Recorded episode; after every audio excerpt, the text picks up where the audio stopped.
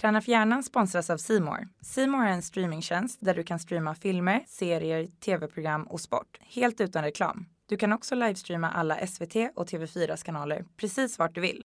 Du blir inte tjock av pizza. Men pizza ökar förutsättningarna att få i dig mer kalorier än vad du behöver. Och mer kalorier än vad du behöver kommer att göra att du blir överviktig. Eh, man blir inte smal av kvarg, även om folk verkar tro det nu. Eh, men däremot så kvarg innehåller mycket protein, vilket mättar bra.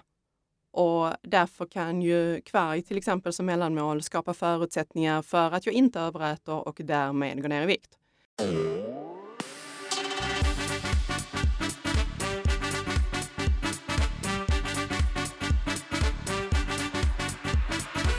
Hej och välkommen till Träna för hjärnan med Rickard Nordstrand och Johan Norén. Ehm, och idag, hej Kristina, hur är läget? Det är bra. Ja, Ja. Här, kul att ha dig här.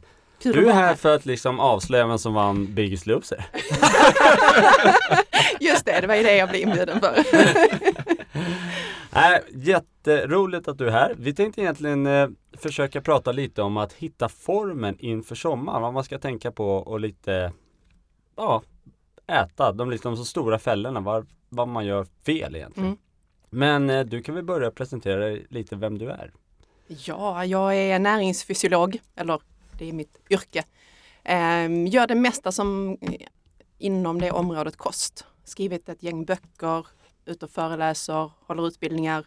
Och sen är jag ju då, som det så fint heter, kostexpert i olika sammanhang i lite tv-soffor och tidningar och Biggest Loser som du nämnde. Ja. Härligt. Vad, är- vad är den största fällan som man gör när man försöker liksom, ja, gå ner i vikt? Ah, det- är alltid så svårt om vi ska prata generella grejer. Vad gör man? Liksom? Prata om Johan. Jag pratar om Johan, vad gör Johan för fel? Nej men om, om man skulle säga något mycket. generellt så skulle jag väl säga att ehm, Är det Bland- okunskap egentligen? Att man inte Ja. förstår innebörden i vad man stoppar i sig? lite Eh, skulle jag väl säga det och sen så att vi drar så stora växlar på allting som vi gör inom alla områden. Och då handlar det ju om att många äter för lite. Eller så här, de planerar att äta för lite. Sen är det ju så att om jag, om jag äter väldigt lite så kommer jag gå ner i vikt. Liksom. Så att om man då inte gör det så handlar det om att jag inte lyckas hålla det där minimala. Och jag skulle säga liksom, framförallt som sagt bland kvinnor så drar man ner på planen. Man tänker man ska inte äta så mycket. Och sen lyckas man inte hålla det och så faller man för frestelser. Och istället för att liksom hitta en strategi så jag kan motstå frestelser, vad gör man då? Jo, man drar ner ännu mer på planen. Och då är det ju ännu lättare att falla i fällan. Och så drar jag ner ännu mer på planen. Och så, Men, men, men säg, vi kan börja först för, för en kille då. Säg att man är en kille. Man, eh, det är inte killen som pratar som, som är, Men det är typ som gäller. så här. Man är typ 1,83 väger. Mannen i brevet Ja, eller vad. Ja, väger väl 90 kilo och kanske då skulle vilja tappa den här lilla, lilla valken på magen men skulle inte vilja gå ner i vikt.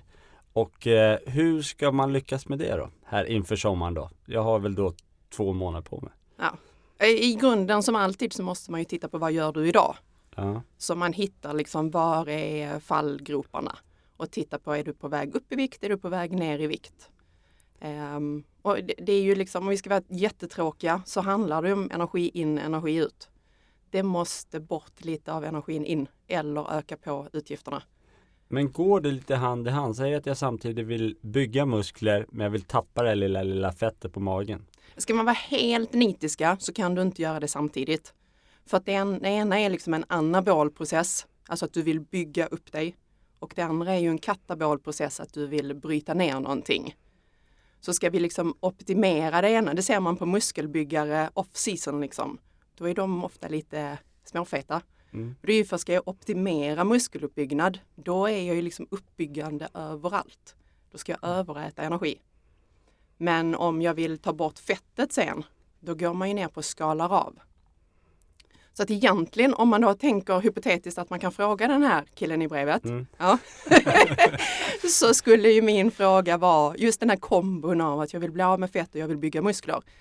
Eh, handlar det kanske om att du vill bara, eller killen i brevet vill skala bort fettet och egentligen mer få sina muskler synliga. Så är det nog i det här fallet. Exakt. Och då handlar det egentligen inte om så mycket fokus på muskeluppbyggnad utan då är det ju defen man vill åt. Och då är det svårt att det står 90 kilo på vågen då om två månader. Utan då måste jag gå ner lite i vikt gissar jag. Ja, troligtvis gör du ju det ju. Ja. Ja. Mm. Men då tänkte jag ställa frågan åt andra hållet. Va- vad ser du för gemensamma nämnare för de som har gått upp i vikt kraftigt? Kan du se några generella mönster? Varför man blir kraftigt överviktig. Exakt. Ja, det, är jätte, det är det som jag tycker är jätteintressant att jobba med Biggest Loser. För att även om man tycker att det är en väldigt uh, homogen grupp, att de är kraftigt överviktiga, så är det ju en individ bakom varje deltagare. Det finns ju de som naturligtvis har känsloätit. Det finns de som har matberoende. Eh, det finns ju många som har matberoende. Men det finns också de som bara har ätit lite mycket. Tycker lite väl mycket om mat. Och under vilka tidsintervaller pratar man då? För att... I många fall så är det ju någonting som börjar tidigt. Eh, och sen så byggs det liksom på. Du överäter lite varje år. Och det är ju faktiskt så vi kan se på hela svenska befolkningen också. Mm. Att vi blir ju, eh, nu är vi väl uppe på ungefär 50 procent är överviktiga eller feta. Och tittar vi så är det ju den äldre åldersgrupperna som är det. Och vad räknas som överviktig? Va- Vad går Då är liksom? BMI, när man tittar på en hel eh, population som Sveriges befolkning, då är det BMI-gränserna man tittar på. Och vad vad ligger man, innebär- ö- precis, Ja. vad ligger man över då? För? Eh, över 25. Och BMI det handlar ju om body mass index. Det är vikten i förhållande till längden. Vilket är ett uruselt, skulle jag väl säga, verktyg om du bara tittar på en individ. För är man liksom, egentligen är det ju inte farligt att vara tung. Det är ju om det består av mycket fett som det är farligt. Men är jag tung av muskler så är det ju ingen hälsofara. Men, men jag tycker nu att man pratar om eh, alla de här eh, olika liksom viktnedgångarna och alla de här eh, Ja vad ska man säga? Det finns ju massor olika liksom tips och liksom strunt i kolhydraten, gör Mm. det här och det här. Och vi är väldigt medvetna här i Sverige känns det om, som att vi är och nu som vegan känns väldigt hett Mm. och liksom så här. Men du säger fortfarande att vi stiger i eh, procent att vi är överviktiga. Det, och det är ett jätteintressant fenomen. Ja, vi gör inte Att det. det, det kvittar och liksom vi blir mer medvetna men sen är det ju så att det räcker inte med kunskapen. Alltså med, kunskapen gör ju inte dig immun mot liksom att agera fel. Så här. Eh, Vad tyvärr. beror det på då tror du? Jag är helt övertygad om att mycket handlar om att vi blir så eh, ehm, Jag brukar prata mycket om att skapa förutsättningar. Att man ska skapa förutsättningar och göra det, lätt, det bra valet till det lätta valet. Och tittar vi ut i samhället så gör vi precis tvärtom. Vi gör det skitenkelt att göra fel val. Vi har, liksom, vi har byggt ett samhälle som gör det jätteenkelt att vara inaktiv och jätteenkelt att välja den maten som inte är bra för oss. Det går att göra bra val, men de ligger liksom, det, kräver mycket mer arbete att göra dem. Mm. Så att, Syftar du nu på att man går och handlar? Att man frontar med dåliga produkter till exempel? Är mer Till exempel. utsatta helt enkelt då eller? ja, alltså, för det är visst, vi har ju, det är individens ansvar, absolut. Men om man går in i en matvarubutik till exempel, eller jag åker tunnelbana eller bara rör mig på stan, så blir vi ju som man då, om man pratar kognition och sånt, det här med priming. Vi blir ju liksom primade hela, hela tiden med saker som är negativa för vår hälsa. Eh, alltså att sånt till exempel, det finns ju ett klassiskt experiment man gjorde där man i en biofilm så klippte man in såna här eh, snabba korta bilder på Coca-Cola. Men det är så snabba så att jag som ser filmen ser inte det. Men min hjärna hinner ju reagera. Och sen tittade man då på hur många som gick och köpte då Coca-Cola i pausen. Och så jämförde man det när man visar samma film men inte hade det här. Och då är det ju naturligtvis fler som går och köper Coca-Cola. Eh, och det är ju så att klassiskt, det är ju liksom reklam. Wow. Eh, och det här, vi blir ju primade hela, hela tiden. Ja. Och det som är lite sjukt när man börjar liksom zooma ut och titta på det, så är det lite hur vårt samhälle liksom primar oss så sjukt mycket till dåliga val. Ja, Men det vet, jag- det vet jag Mikael sa som eh, vann Biggest Loser förra året som var med i podden. Han sa det att det som var bra, eller det som var det bästa med slottet i princip, det var att man blev avskärmad Yes. från eh, verkligheten Ja. och att man egentligen, man blev väl som en liten bubbla. Med bästa förutsättningar för träning, bästa förutsättningar för mat och Mm. liksom ingen input utifrån. Ja, och det, det är ju någonting, jag, jag jobbar ju mest med eh, de här personerna off cam så att säga, utan att det visas. Det är ju lite så att blinkar man så har man ju missat att jag är med i, i eh, liksom det som har filmats. Det är lite som Coca-Cola-reklamen. Är lite så, så kanske så här fastnar jag ändå. Ehm, Du får helt enkelt för lite upp, positiv uppmärksamhet. ja, eller hur? Ja. Jag vill ha mer tv-tid. Ska vi råda Nej. bort.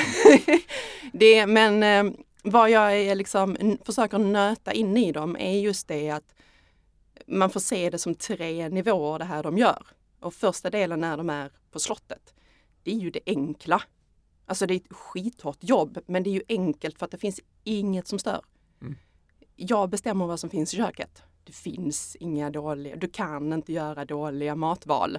Jo, du kan ju äta ensidigt eller skita i att äta, vilket jag skulle säga var dåligt. Men det finns liksom inga lockelser. Det enda du kan göra är att träna. Mm. Ja. Och alla har samma mål. Jätteenkelt. Sen kommer man hem och det är fortfarande tävling. Då har du ju motivationen i att du är i en tävling. Liksom. Eh, Men det blir lite svårare för du kommer hem i en vanlig vardag. Sen kommer ju det som jag liksom försöker från första dagen jag pratar med dem, liksom börja förbereda dem på. Att det, det stora jobbet, det börjar ju efter att vi har filmat finalen. Eller kanske liksom egentligen när TV, alltså när allting bara släcks ner. Där är du tillbaka till att det är du i ditt liv. Liksom. Och att man måste börja liksom förbereda sig på att jag får hjälp under resan för att klara det där sen själv. Vad är mörkertalet bakom ett år efter när man har kommit ut från Biggis? Finns det något sånt? Nej, Det ser ju jätteolika ut. Ehm, Men jag skulle nästan kunna, åtminstone på eh, när finalen sänds, kunna peka ut vem, vem kommer det gå bra för och vem kommer det gå mindre bra för. Va, vad är det du ser då, då? Vad är det som skiljer sig? Ja, men det handlar om om du har fattat grejen. Om Vad är det liksom man har- behöver förstå? Då? Att det här är ett arbete du måste jobba med hela tiden. Jag blir jätterädd, alltså den liksom som bryr sig om individerna i mig blir ju liksom för jättevarningssignaler när man står där och är lycklig att man är i mål. Eh, för, för mig är det en jättevarning till att shit, det här kan smälla till. Det kan smälla till på en månad, det kan smälla till på en vecka. Vi har ju personer som har liksom gått upp, upp mot 20 kilo första veckan efter. Ehm, och det är ju jätteledsamt. Men, men de här som då kommer, som är lite övervikt, som kommer in till Biggest Loser, om vi ska prata om det. Eh, hur många kalorier per dag stoppar de in sig, i sig? Innan. Ja, när de kommer dit, liksom, vad är liksom deras dagliga rutin? Hur många? Eh, det är jätteolika. Jag räknar inte på deras kaloriintag på det sättet eh, innan. För egentligen är det ju lite irrelevant. För att vi ska ju ändra från dag ett. Att veta exakt hur illa det har varit det de gör. Jag gör ju det, jag pratar ju med dem och försöker få en bild av hur deras kosthållning ser ut. Men det är ju mer för att jag ska förstå. Jag ska lära mig deras eh, förhållningssätt till mat. Hitta deras fallgropar. Pratar vi liksom ett matberoende till exempel så hittar man ju det. Man förstår ju det när man sitter och intervjuar någon. Vad är definitionen på matberoende? Jag skulle säga att du kan, det finns ju vissa som har ett jättestort driv av att äta och kan inte låta bli att äta. Och äter även när, när man inte är fysiologiskt hungrig och inte kan kontrollera det. Liksom. För- Och, och vad säger de då? Va, vad är orsaken till att man äter då? Men det kan ju vara många olika, men vi har ju skillnader i hjärnan och vår belöningssystem där det finns, alltså det, hela aptitregleringen och det centrum i hjärnan är ju väldigt komplext och det är många olika signaler och där är ju flera sätt det kan liksom slå lite fel om man säger. Men klassiskt beroende är ju dopamin ofta som är involverat. Vi får en väldigt stor dopaminfrisättning och där verkar det ju, vi får olika stort av olika mat. Vi kan ha hög belönande mat till exempel. Men där är vi också olika känsliga för det. Så vissa får mycket starkare signaler än andra. Um, och sen är det väl så här diskussioner om, precis som sockerberoende, kan man kalla det för det? Och då är, enligt så här medicinska kriterier för att leva upp till ett beroende så når det inte upp till det. Men faktum kvarstår att vi har en massa människor som har det här som ett stort problem.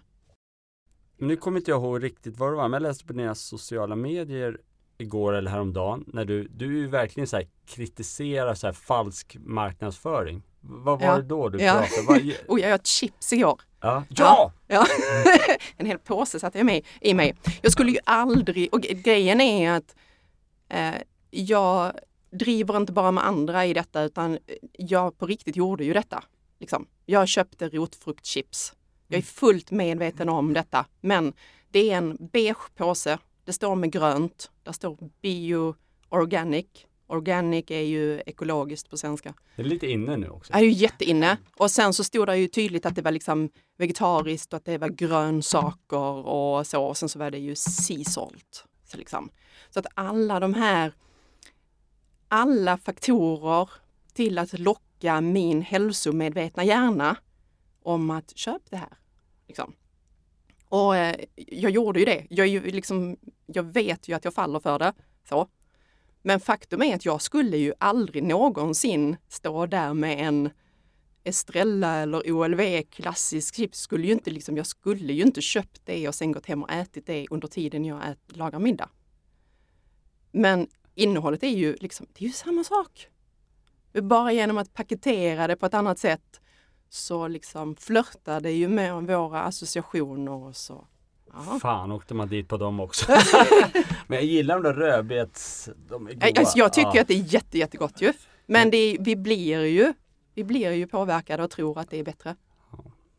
Men då tänkte jag på frågan åt andra hållet då Mm. som kommer då. Det är ju då när man har bestämt sig då exempel att nej, men då vill jag, jag vill förändra min kost och så har jag ett mål att gå ner i vikt. Mm. Kan du se några generella misstag som man gör när man misslyckas med sitt mål att gå ner i vikt?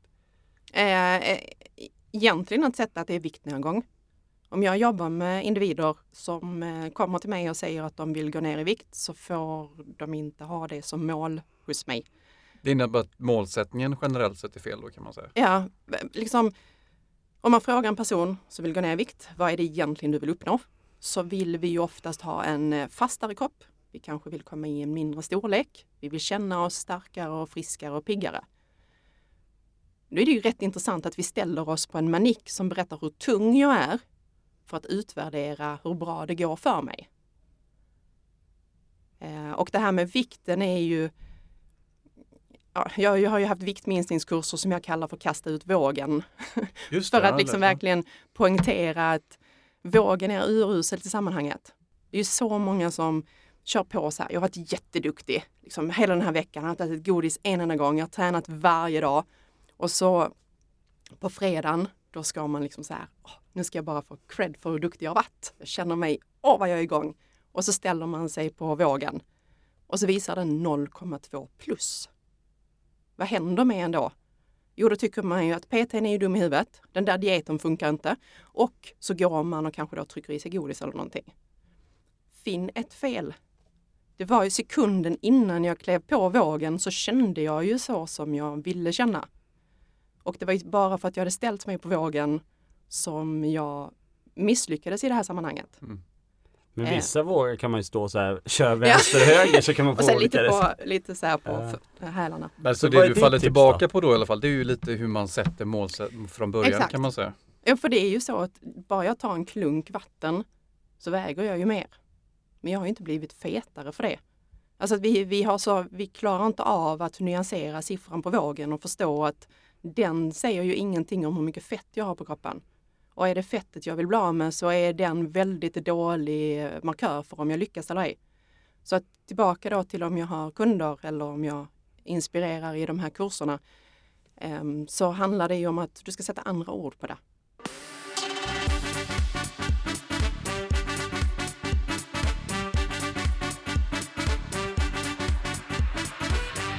För det vi vill inspirera nu då, det är ju om man sitter och, och känner att nej men det är helt kört och det kommer aldrig gå. Jag har försökt och jag har provat Ja. med dieter och jag har Mm. provat med allt möjligt och nu Mm. sitter jag här. Ja. Och det är ju det man verkligen vill få fram utav dig då. Liksom hur, hur, hur, hur kan man verkligen göra för att bestämma sig? om vi inte är motiverade till det på riktigt så, så misslyckas vi ju. Och det är intressant så här, många barn, de är ju, frågar man dem så ska de bli världsmästare i den sport de håller på med. Jag ska bli världsmästare i hockey eller fotboll eller Sen efter ett tag så inser man hur sjukt mycket jobb det ligger bakom att bli så bra. Eh, och då är de flesta av oss, vi lägger ner det. Vi är så här, ah, ah, nej men jag struntar i det. Vi går ju inte omkring resten av livet och tänker så här, världsmästare i hockey. Det är det. För vi lägger undan målet när vi ser att våra prioriteringar i vardagen inte stämmer överens med det målet. Mm. Eh, men när det kommer till de här utseende och viktmålen, då springer vi omkring och har dem utan att vi kanske sätter dem i relation till vad krävs för att vara där. Och är jag inte beredd att ha det livet som stämmer överens med det målet så kanske jag lika gärna ska omvärdera målet.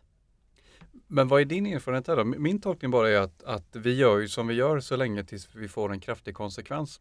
Mm. Men den dag man får en kraftig konsekvens så finns det otroligt mycket kraft att hämta. Ja. Exempel om man kopplar vikt och övervikt till hälsa och mm. kanske då följdsjukdomar. Ja. Och när man får snudd lite på det mm. eller får nosa på det, mm. då jäklar mm. kan det hända mm. grejer och då händer det ganska omgående.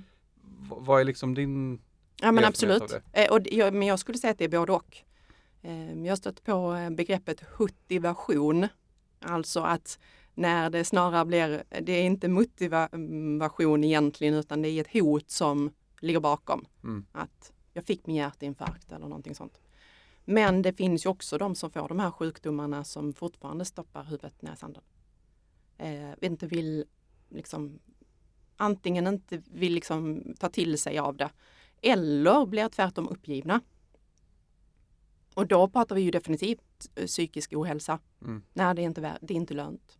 Varför ska jag göra någonting? Jag kan ju inte. Jag, det funkar ju inte. Och hur jobbar du där då? Med de som upplever eh, att man säger så? Ja, men det, det är lite det jag är ute efter också när jag vill flytta fokus från viktminskningen till en känsla. För att om det är att jag vill känna mig lite, åh, så, så i ärlighetens namn kan jag ju göra det efter att ha varit på gymmet i en timme. Det är liksom... Då kan jag ju få kickbacken, jag kan ju vara i mål mm. på ett annat sätt. Och sätter jag liksom känslorna på det sättet som mål istället för siffran på vågen så är det liksom inte där långt, långt framme. Pratar vi med en person, om vi återigen pratar om de här riktigt stora, som väger över 200 kilo, Ja, 220 kilo säger vi. Går den personen ner 20 kilo väger de fortfarande 200 kilo. Det är liksom så här.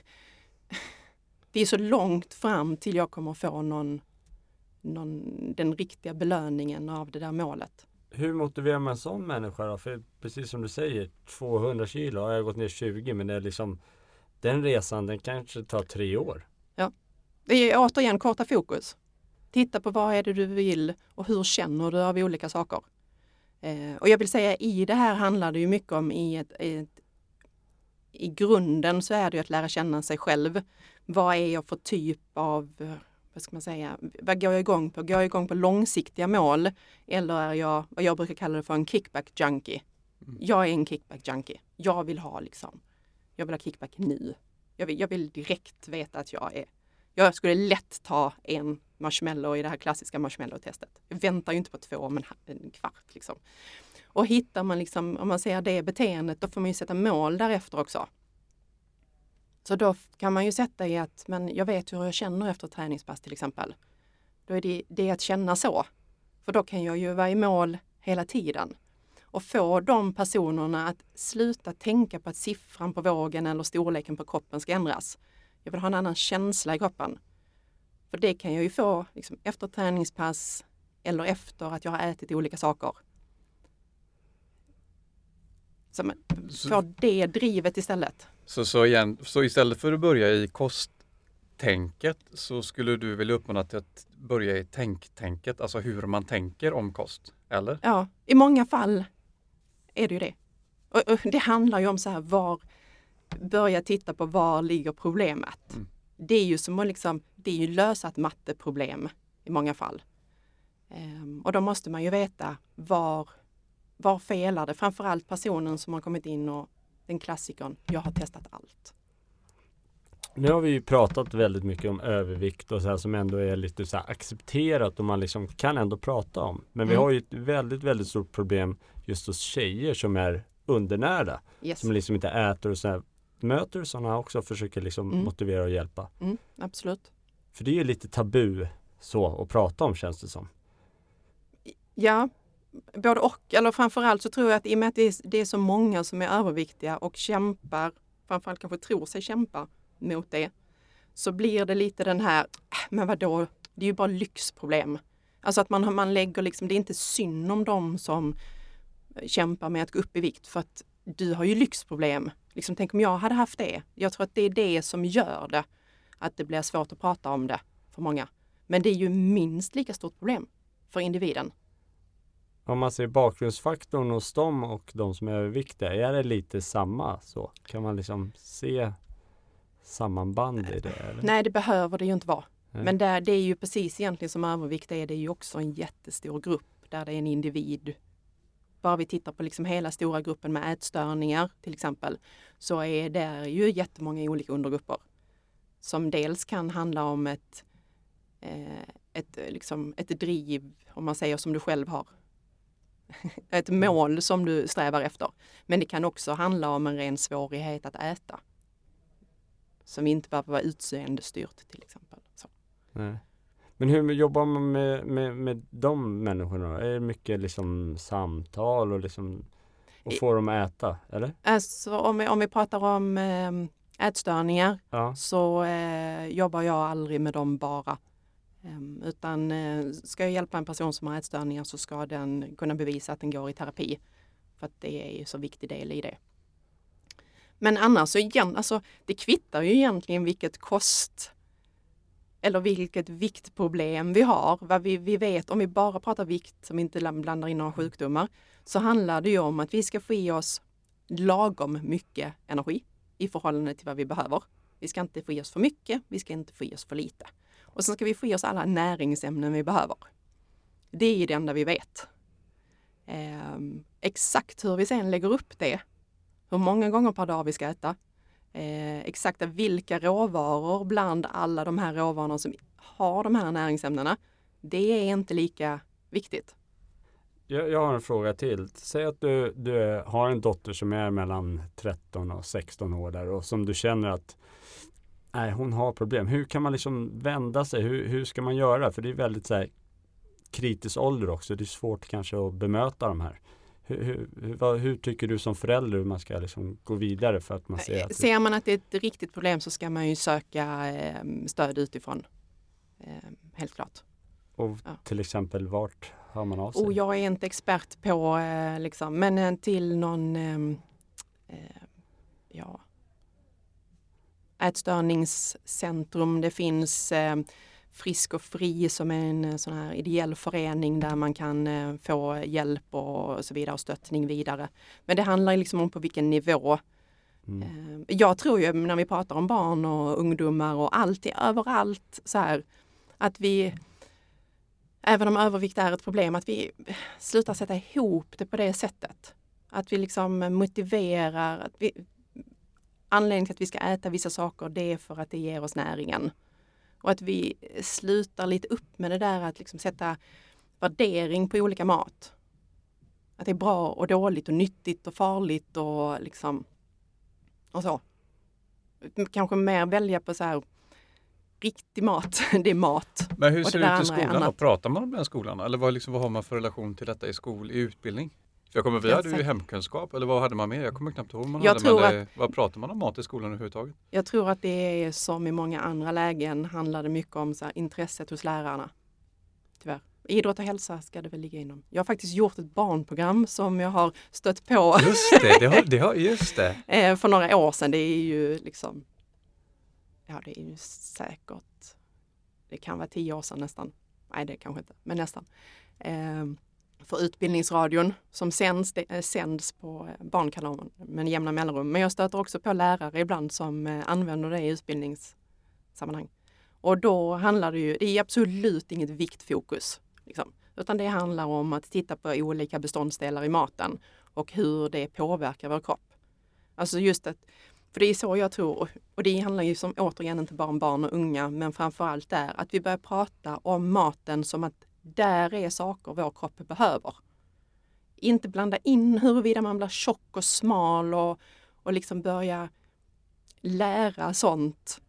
Eh, att döma, för det, indirekt där så dömer vi också att det är mm. dåligt att eh, liksom, man var tjock. Och visst, ur ett hälsoperspektiv är det, men vi behöver ju inte lära in det, tycker jag, ändå. För det blir lätt att vi dömer personer.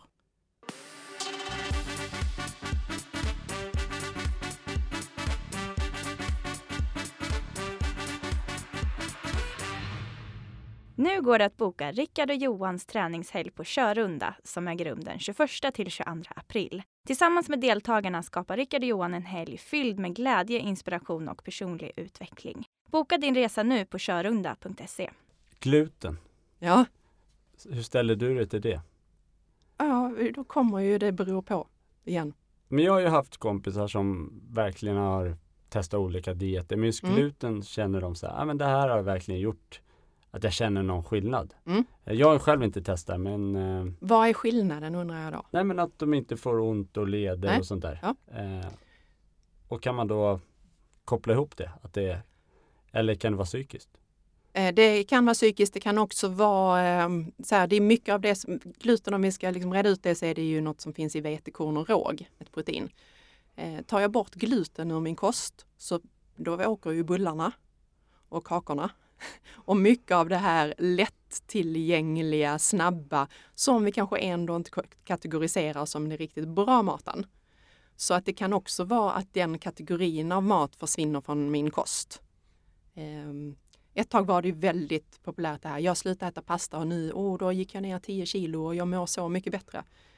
Ehm, men då kan man ju ställa kontrollfrågan. Liksom, Okej, okay, då så att är det bara du äter exakt samma sak, men där ligger inte längre pastan på tallriken, men det är tomt där pastan var. Nej, det är det ju sällan, utan då har de ju lagt till grönsaker. Och då är det ju frågan, är det för att pastan har försvunnit du mår bättre? Eller är det för att du har lagt till grönsaker som du mår bättre? Är du med på att det kan, även om man säger sig ha ändrat på just gluten, så har du ju egentligen ändrat på jättemånga olika faktorer. Så det är omöjligt att säga att det var just glutenet som är skillnaden. Om vi ska vara helt noggranna. Sen är jag ju liksom den här, din hysteri eller har varit kring att gluten skulle vara farligt och man blir liksom bara tjock av det och sånt. Det köper jag inte. Men att det finns någonting där i vetekorn och råg. Det behöver inte vara gluten, men som man reagerar på. Eh, det är jag ganska övertygad om. Eh, inte alla, men en del. Tycker du att vi är för hårda mot oss själva generellt sett? Ja. Är vi för extrema? Eller jag tror det, alltså det är liksom det här att vi blir, vi är lite på den här igen att vad sätter vi för mål och våra prioriteringar och vad vill vi egentligen? Um, om jag pratar, är ute och pratar om mål och motivation och sånt på föreläsningar så är det liksom också den här vi plockar ju hela tiden mål som vi ser att andra gör. Känner jag så, åh, det, nu måste, jag måste ha någon förändring och då öppnar jag tidningen och så ser jag att så här, ja, man kan gå ner 10 kilo vikt. Ja, jag tar det. 10 kilo vikt. Eller så pratar jag med någon som har genomfört en Ironman. Bara, ah, Ironman, ja men det ska jag nog också göra. Jag, jag funderar kanske inte utifrån vad jag vill, utan jag bara ser att just det, det är det man ser i sociala medier att man ska göra nu. Då gör jag också det. Man bara, liksom bara plockar mål utifrån istället för att landa i sig själv. Jag tror, jag såg någon undersökning att 77 procent av alla svenska kvinnor vill gå ner i vikt. Det var några år sedan dock, men jag tror ju tyvärr att det ligger där någonstans. Det är inte 77 procent som behöver det här. Mm. Och frågan är om vi ens, om man skulle sätta sig ner och liksom verkligen fundera på det, om man verkligen vill det och verkligen tror att livet skulle bli bättre. Och jag vill leva det livet. För upplevelsen är ju när man pratar om stress att man känner ett, ett bristtänk och en känsla av otillräcklighet. Att mm. Det spelar ingen roll för man är ju inte nöjd ändå. Så att om jag går ner fem så kan jag gå ner sex, så kan jag gå ner tio, så mm. kan jag gå ner elva mm. eller gå upp. Alltså det, mm. Upplevelsen är att vi är alldeles för hårda mot varandra. Ja. Eller framförallt mot en själv om man säger så. För kritisk mot sig själv. Ja. Tolkningen är utav dig att du är, du är lite detektiv och tittar på var och en. Att gå ifrån det här generella till det individuella. Och jag vet att du och Erika har skrivit en bok Mm. som jag tror innehåller, utan att ha läst den, lite mer det här med målsättning och vad är viktigt för en själv, lifestyle, Lifestyle planner, just eh, 12 veckor till ett skönare jag. Riktigt klatschig underrubrik. eh, men det är, han, det är mest en fylleribok. Men den backar bandet från att sätta, vi börjar ju ofta med mål. Mm. Men där tar vi ett steg tidigare och så börjar vi titta på en, eh, en moodboard. Där du helt utan att värdera bra och dåligt så ska du, precis som man tar en moodboard om man ska inreda någonstans så kollar man så här, vilka färger ska vi ha, materialval. Så tittar du på ditt liv.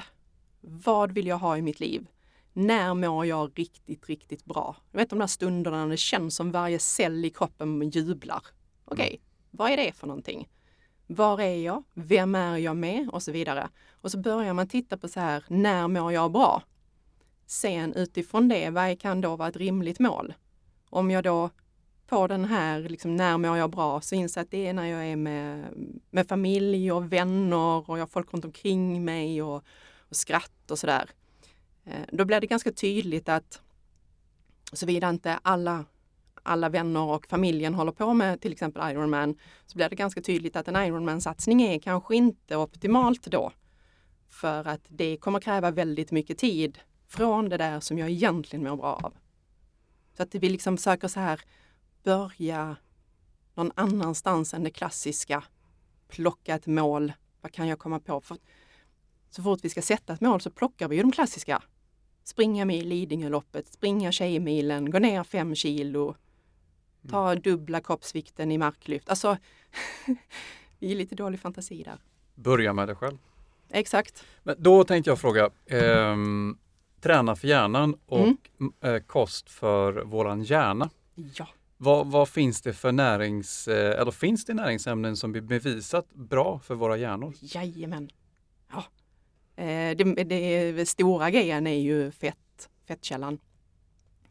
Eh, 60 procent av vår hjärna består ju av fett. Och eh, ytskiktet runt alla våra celler i, i hela kroppen ju, är uppbyggt av fett. Och där ser man att kvaliteten på fettsyrorna kommer att påverka signaleringen mellan cellerna. Och det är ju inte minst intressant i hjärnan. För jag fick en rekommendation under min depression att söka nyttiga fettkällor. Ja. Var det en bra Det är rekommendation? en jättebra rekommendation. Och på, vad, vad är det man ska söka då för? Eh, Omega-3 är det som sticker ut mest. Och då pratar vi ju återigen eh, livsmedelsval. Så gärna fet fisk till exempel. Och hur, liksom, hur påverkar det då? För det, återigen då, då, om man sitter, ah, men det spelar ändå ingen roll, jag har försökt allting. Hur, du som vet, och hur påverkar det de facto hjärnan av fet fisk? Vad är det jag får av fet fisk? Det, det är inte säkert att du kommer att känna någon wow-effekt. Och effekten är liksom, i och med att det är, vi pratar om byggsten, så ska, det är inte så att jag äter fisk och sen så en timme senare så känner jag mig liksom smartare eller gladare eller piggare. För det ska ju byggas in i strukturerna i hjärnan. Det ska ju vara i själva kontakten mellan hjärncellerna. Det är där i den, liksom, det kallas för synaps. Mm. Det är liksom i ytskiktet där, då ska den här fettsyrorna från den fisken in. Så den liksom effekten av att höja de nivåerna, det tar ju lång tid. Ehm, Så där kommer du inte få någon akut effekt, men du kommer ju få att det funkar bättre. Man kan till exempel jättehäftigt se på IQ på barn. Så kan man titta och se en korrelation mellan hur mycket fisk som eh, de gravida kvinnorna äter. Och så mäter man IQ på barnen sen. Jättehäftigt. För det är ju också en sån sak. Ät, eh, vad är det man säger? Smarta barn äter fisk, eller vad är det man sa? Ja, men man har ju förr sagt att man blir eh, smart av fisk. Exakt. Ja. Och troligtvis så visste man inte det då. Utan det har vi bara Mm. haft lite feeling att det blir så.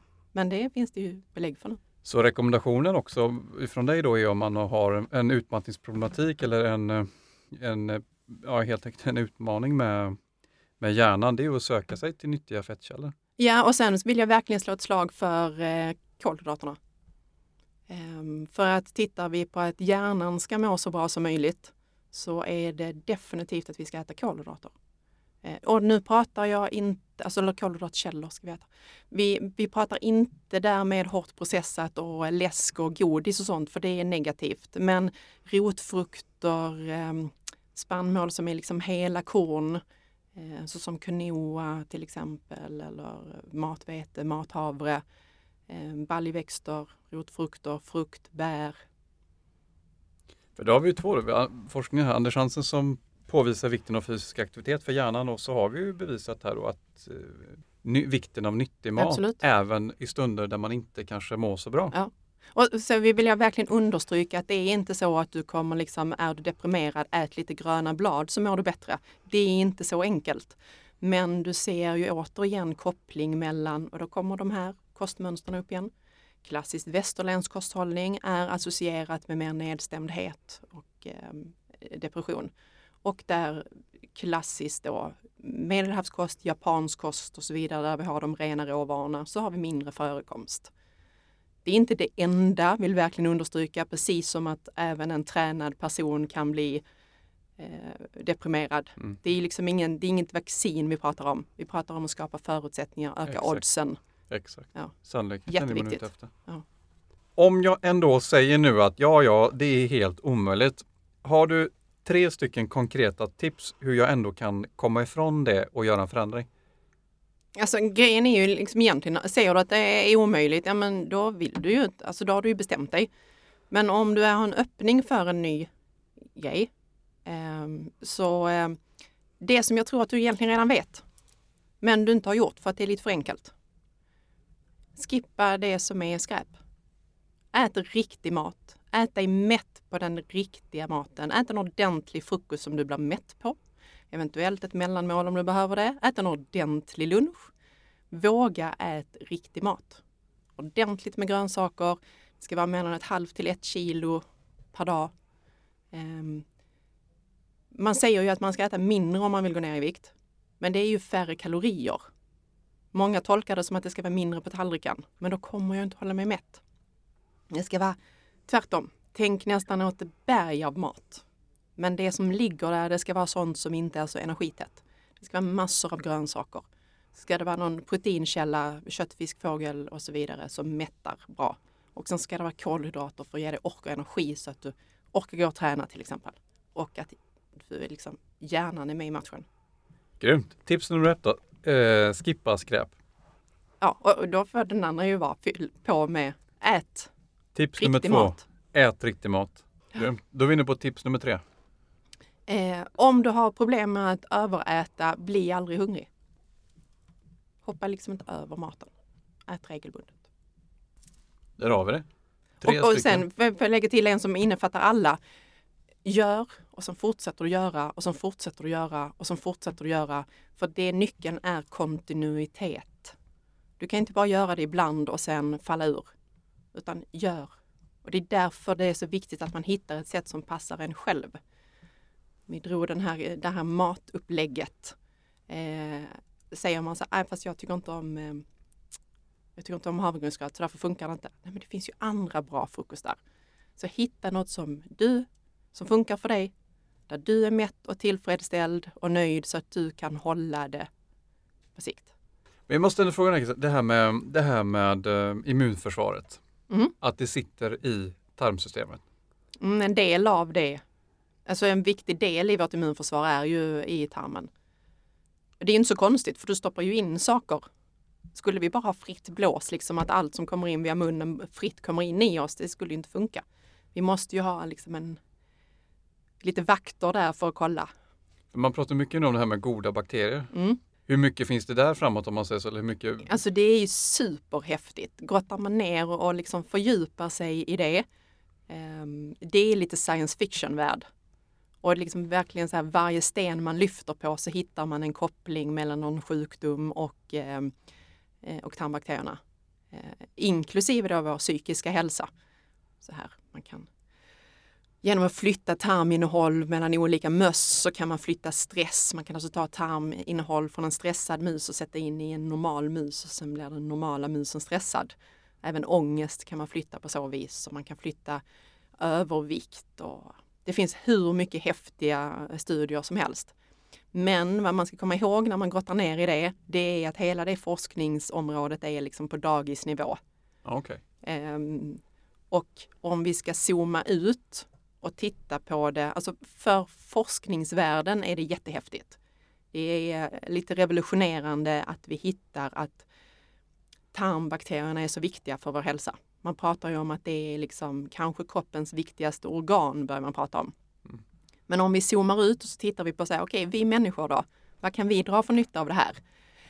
Ja, då är det ju bara en förklaringsmodell. För tittar vi till exempel på hur vi ska äta för att tarmbakterierna ska må bra, kommer ni inte bli jätteöverraskade om jag säger att grönsaker är bra, bär är bra, fisk är bra, eh, fiber är bra. Det har ni hört för va? Absolut. Ja.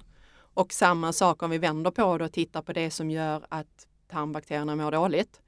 Då är det hårt processad mat, mycket socker, ehm, kött från fyrbenta djur och så vidare. Men när man står eh, i matvarubutiken så står man och tittar på mejeriprodukter. Då står det oftast sån här, den här är bra för tarmfloran, så är det någon yoghurt eller något sånt där. Ja. Är det då bullshit? Eh, nej, alltså det, där är ju bakterier i den.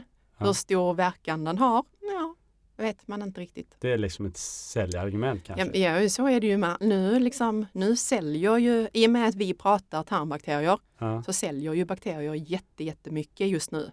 Precis som protein är superhett. Då kan du liksom sälja proteinvatten och du vill eh, pinpointa allting med hur mycket proteiner det är. Gå 20 år tillbaka i tiden så var det ju low fat. Då skulle allting visa hur lite fett där var i det. Då var det det som säljer. Du har släppt lite böcker också? Ja, Ja, det har blivit några stycken. ja. Hur, Mm. ma- hur många har du? Släppt? Ja, det kommer en i augusti som är nummer 16. Ah. Ja. Var, var det allt vi fick veta? Kan du avslöja någonting om innehållet? Åt vilket håll det lutar i alla fall? Ja, jag kan väl avslöja att jag eh, skulle passa väldigt bra i den här podden och Ja. prata om den också. Det skulle liksom passa in i Ja. ämnet. Ja. Men jag, jag håller lite på ämnet lite till. Och du föreläser? Jag föreläser jag gör en hel del. Eh, inspirationsföreläsningar, utbildningsföreläsningar. Runt och hjälper företag också som vill så här, jobba med personalhälsa. Och man kan följa dig på Instagram till exempel, Mm. om det var det Yes. syftade på. Eh, Kristinaandersson.se, väldigt enkelt.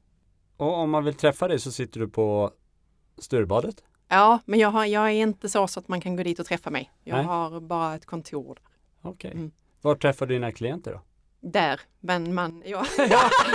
Eh, men jag menar, man kan inte, det finns inte så att man kan liksom svänga förbi på det viset, utan okej. det är, då får man mejla eller då får kontakt. man eh, kontakta mig. Ja, Ja. exakt. Ja, det är grymt. Det är super, super intressant. Ja, stort tack och lycka till med den eh, nya boken. Tack så Eh, mycket. Så ses vi framöver. Ser fram emot vad som händer i augusti. Ja. Ja, grymt.